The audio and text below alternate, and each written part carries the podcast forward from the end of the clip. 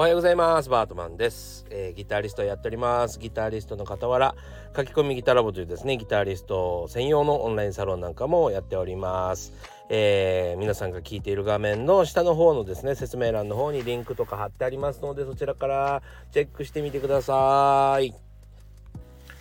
さあ今日はですね、えー、本題は正々堂々という言葉を捨てようということですね。正々堂々。はい。えー、これはですね、全く、えー、無意味な言葉な時があるので、えー、これを捨てましょうというお話をしたいと思います。皆さんもやりがちじゃないでしょうか考えがちじゃないでしょうか僕もめちゃくちゃ考えがちなんですよ。えこれをまあ一種のバイアスと言ったりしますけども、えバイアスが必要ない時もありますよね。なのでですね、え今日はその話をしたいと思います。まあその前にですね近況からちょっとお話ししていきたいと思います。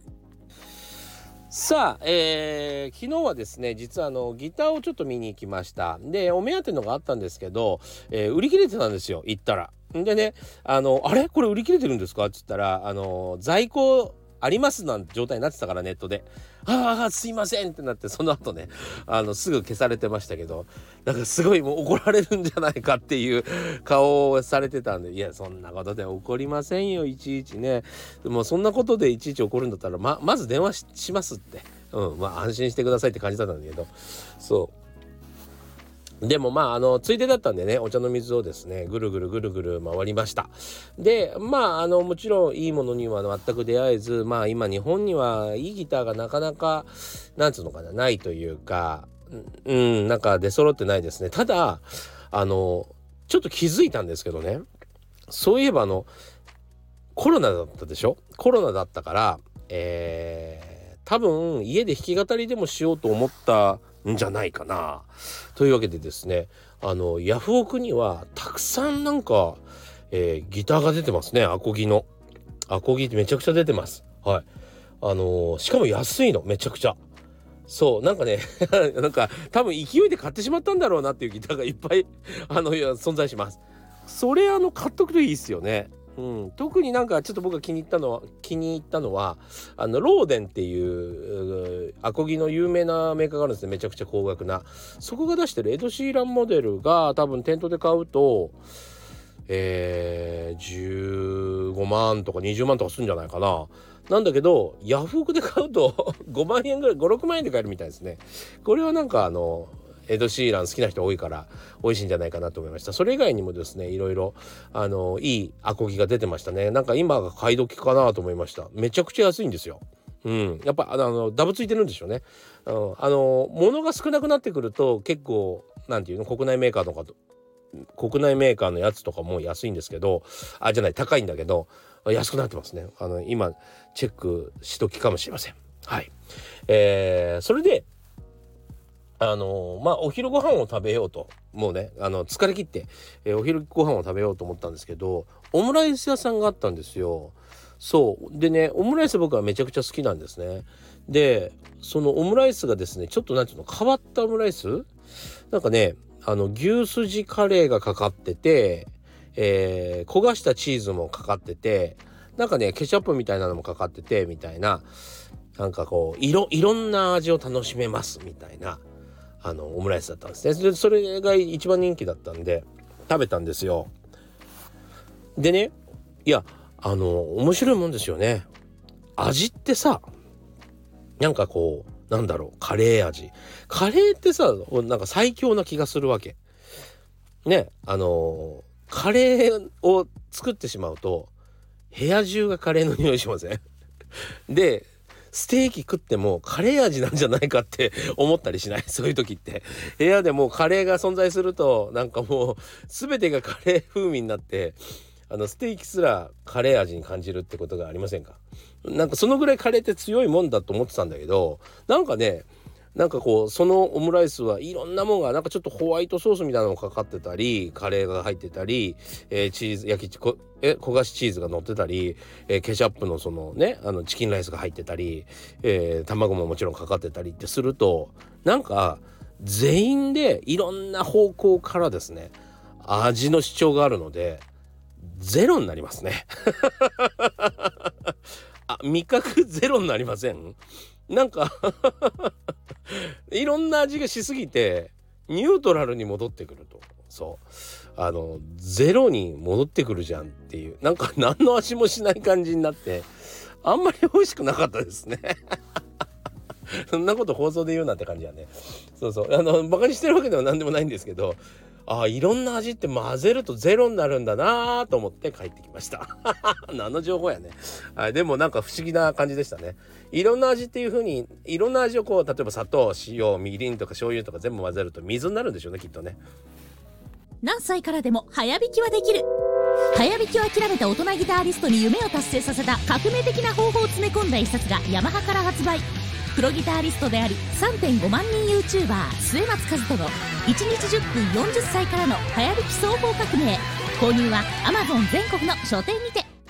さあ今日の本題なんですけども今日の本題に行く前にですねちょっとお知らせをさせてください、えー、この今 CM に流れたですね1日10分40歳からの早弾き双方革命という本を、えー、2月22日に出しました。これのご購入者様特典としてですね、えー、僕と、えー、ズーム飲み会をしましょうということをやりたいと思います。で、えー、3月の31日夜の9時から1時間、えー、やりたいと思っております。で、えー、こちらのですね、招待状というか、えー、招待リンクはですね、ズームなんですけども、ズームのリンクはですね、えー、僕の YouTube の、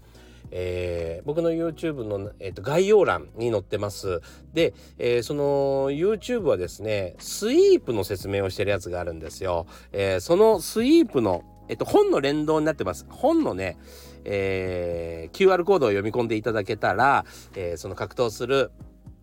えー、ページが出てくると思うんですけども、え、その中のスイープの欄に載ってますんで、そちらからチェックしてみてください。そして、えー、Zoom の、え、アプリとかの用意をね、しといていただけたら嬉しいなと思います。はい。えー、というわけでですね、え、それが、えー、ご購入者様特典の、えーズーム飲み会。それともう一つはですね4月22日福岡のですね、えー、大堀公園っていうところがあるんです、えー、大堀公園の目の前にですね、えー、カフェ・ドゥ、オペラさんっていう、え、田中千樹さんという人間国宝がいるんですけども 人間国宝級の人がいるんですけども、え、その方がですね、え、やっているまあなんつったらいいのかな、え、カフェえー、展示場みたいなとこなんですけども、えー、その中でですね、えー、今回の本の、え出版イベントをやりたいと思います。出版イベント、セミナーライブって感じですね。はい、えやりたいと思ってますんで、是非、え僕のですね、ウェブショップ、え、末松和人の、えホームページはですね、えー、バートマン .com www.bartman バート -man.com なんですけども、えー、そちらにウェブショップがありましてそこからご予約いただけます。はい、えー、ぜひチェックしてみてください。さあ今日はですね、えー、正々堂々という考え方を捨てようということですね。えー、なんかね、あのー、まあ僕が 目にできるものはまあ日本のものばっかりなんで、えー、諸外国は分かりませんけども、えー、非常にね正々堂々としようとするのがね好きだよね。正々堂々とさせようとするんだよねなんかね。あのー、まあ政治家ってものはみたいな、えー、ミュージシャンってものはみたいなね。ミュージシャンってさ大体あの革ジャン革パン履いてさなんかガリガリでさみたいな。それあのー、ものすごく一部のヘビメタバンドの話ですよねみたいな。そう。なんかねそういうのにねカテゴライズしたがるよね。要はすごくねえっと自分のなんつったらいいのかな想像がつくものであってほしいって思うんだよね人間って。そう。政治家ってこうじゃんって。お蕎麦屋さんってこうじゃんね。えー、なんだろう。なんかまあそういろいろあるよね。そう。あの学校の教師ってのはさみたいなさ。なんかそういうなんかなんか決め勝手な決めあの決まり事？その人が想像できるもの？とそれとうんずれていると、えー、理解できなかったりなんか責めたりする。あそこのさ店員さなんとかなのにさって言って怒ったりするってことがよくあるよね。でも本当にあのー、くだらないっす。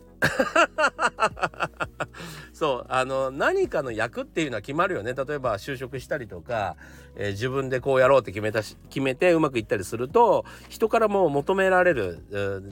ことになった時に、えー、あなたはボーカリストですねとかギタリストですね、えー、政治家ですね弁護士ですねって決まってると。ねだからそのそれは勝手に後から決まっただけで人格っていうのはまた別にあるわけじゃない？でそもそも一人の人間であってその弁護士って弁護士だに生まれてきたわけじゃないのよ。たまたまそういう仕事に就いたっていうだけでね。目指して、えー、頑張ったりしたとしてもあその前にあなたはただの人間であるってことですよね。そう。のはずなのにねなんかうんやたらとその立場を責めたりするよね。あなたは何々なのになんでそんな格好してるんだとか、えー、あなたは何とかなのに、えー、そういう柄でもないでしょみたいなんとか、なんかやたらと言うよね。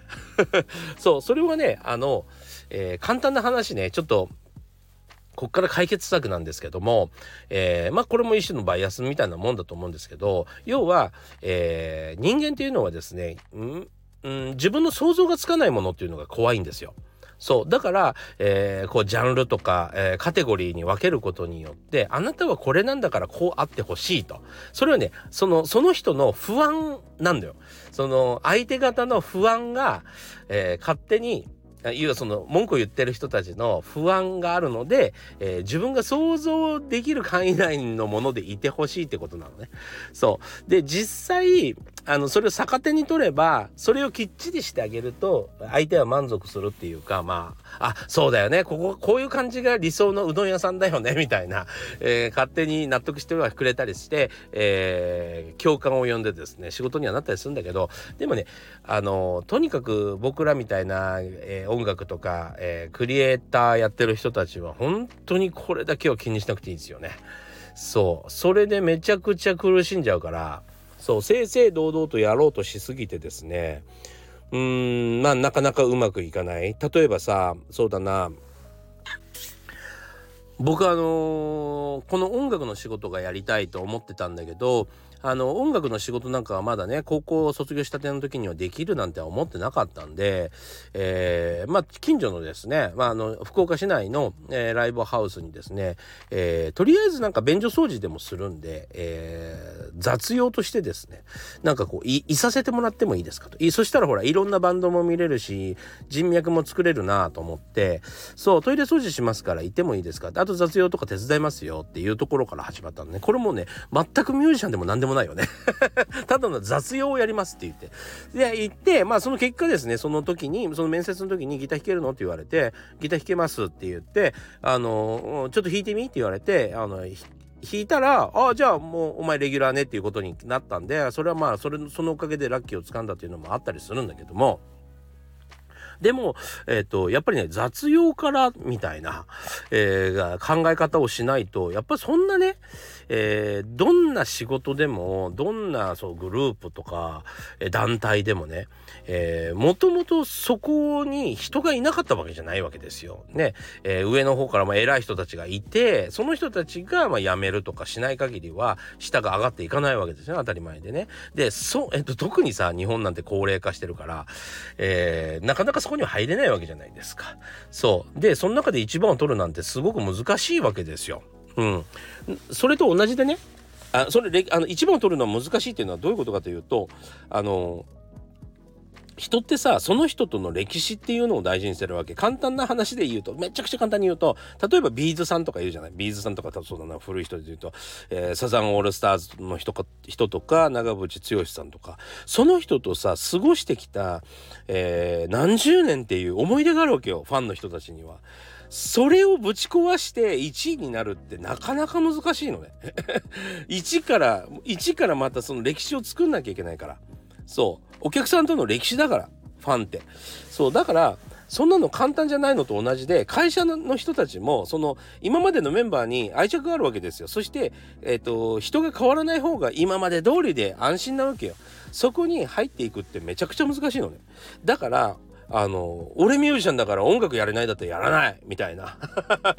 ね、俺絵描きだから俺の絵を認めないんだったらもう働かないみたいなこと言ってたら、一生何にもなれないのね。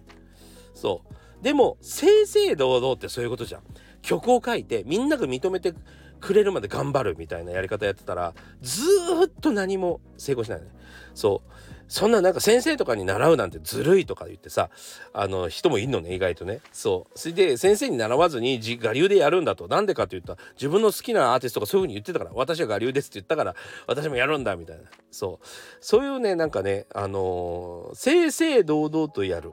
ね正々堂々正々堂々って言ってるとマジでねあの時間の無駄なんですよ。そんなのそんなのがあのできるのはあの一定の、うん、条件が整った時だけなんですね。